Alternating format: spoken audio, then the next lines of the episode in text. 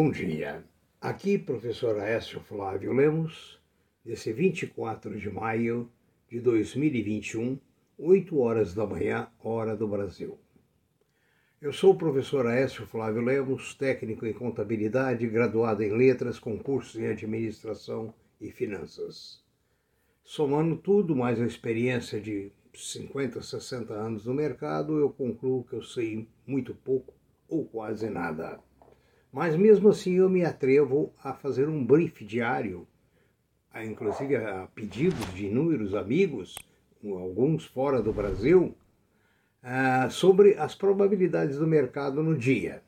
Portanto, esse brief pretende lhe dar algumas indicações sobre as probabilidades do mercado hoje, lembrando que o mercado muda a cada minuto, a cada segundo, influenciado por fatos econômicos ou por fatos políticos. Por favor, se inscreva em nosso canal gratuitamente e dê o seu like. Suas observações são muito bem-vindas. Obrigado. As bolsas na Ásia fecharam em regime misto, o Japão, como sempre, em alta. A Europa com tendência mista, mas com altas modestas em alguns países.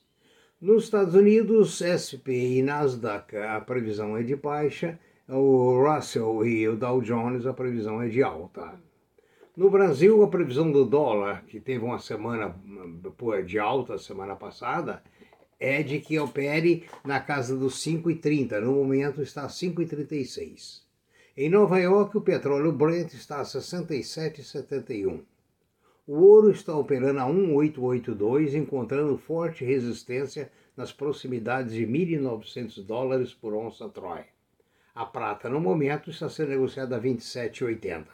Os metais duros estão mistos. As commodities estão em baixa, exceto madeira. As, as notícias boas é que os Estados Unidos está com 40% da população vacinada, Israel com quase 80%. Vamos à segunda parte, que comentaremos algumas empresas e alguns outros fatos. A semana anterior, foi de alta para o Ibovespa, embora uma alta menos expressiva. O principal índice fechou na sexta-feira com alta semanal de 0,58% e fechou nos 122.500 pontos, o que foi bom. As criptomoedas continuam sofrendo a baixa em função das determinações do governo chinês, do governo americano e outros governos que ameaçam controlar. Porque, na realidade, a criptomoeda é uma moeda, digamos, bandida, sem respaldo nenhum, a não ser na, na propaganda e respaldado no olho grande do investidor, ou seja, na ambição.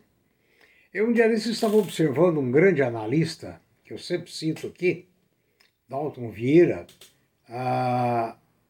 nos seus comentários, junto patrocinado pela XP, ele diz que a operação X ganhou 1%, a operação X Y ganhou 1,5%, a outra perdeu 0,70%. Essa é a medida prudente, é ganhando aos pouquinhos, é que se vai chegando ao longe, ou pelo menos mantendo o capital. A Petrobras foi a atriz da semana. É interessante. O Supremo Tribunal Federal lhe deu uma vantagem fiscal de 4 bilhões. O papel não subiu. Na sexta-feira ele não subiu na forma esperada. Por quê? Era, era dia de vencimento de opções. as opções, eu acredito que vocês sabem, é a venda futura de um papel mediante um prêmio. Ou seja, se eu acho que a Petrobras vai atingir 30 reais é, no próximo vencimento, e se tem alguém vendendo aquela opção a, 30, a, 3, a 25 centavos, se eu acho que ela vai chegar em 30, hoje ela está em 26, eu compro. Se ela chegar em 30 ou mais, o prêmio que eu paguei 25 centavos vai valer muito mais e eu estarei ganhando. Se ela não chegar aos 30, o papel virou pó. Quem ganhou foi a pessoa que lançou a opção. Então veja bem a força dos lançadores de opções. Eles dominam o mercado. Com uma notícia de 4 bilhões de vantagem fiscal para o, para o próximo trimestre, ou que seja para o resto do ano, um lucro extra, o papel não movimentou. Por quê? Porque se tivesse subido, aqueles que venderam o papel a preço superior receberam os prêmios e iam ter que entregar o papel. Nesse caso, o que aconteceu foi que quem comprou acreditando na alta viu o prêmio virar pó. Né?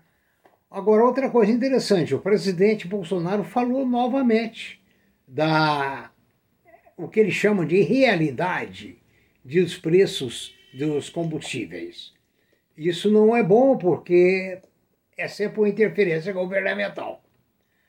A São Martinho, grande empresa agroindustrial, vai apresentar, a, aliás, apresentou na sexta-feira os seus números após o fechamento do mercado. Deve ter sido bom. Não, não, não, eu não os peguei. A Uzi Minas adiou por 10 meses a reforma do forno de Ipatinga. O valor da obra é de 2 bilhões de reais. O conselho da administração achou melhor a administração adiar até que se tenha uma maior firmeza do mercado para cima ou para baixo, porque o mercado do aço está eufórico. Mas até onde o mercado vai aguentar esses preços? Por exemplo, a Recrosul, que deveria ter tido um lucro substancial, teve um lucro marginal, insignificante, devido à alta do preço do aço e de outros componentes. A Uzi Minas também é, deliberou aprovar um dividendo aos portadores das ações. A Marfrig, que teve as exportações para a Argentina de carnes suspensas, recebeu do embaixador da Argentina a informação que essa situação é apenas provisória por uma questão de divisas. O Hospital Care Caledonia reverteu um lucro de 2 milhões e meio no primeiro trimestre de 2020, ao registrar um prejuízo de 270 mil nesse primeiro bimestre.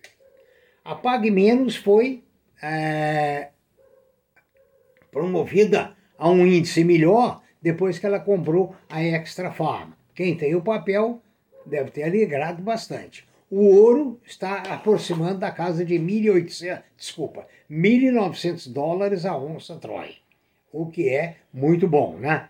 O TC Traders Club já ah, está apresentando documento para entrar com IPO vendendo as ações dele no mercado.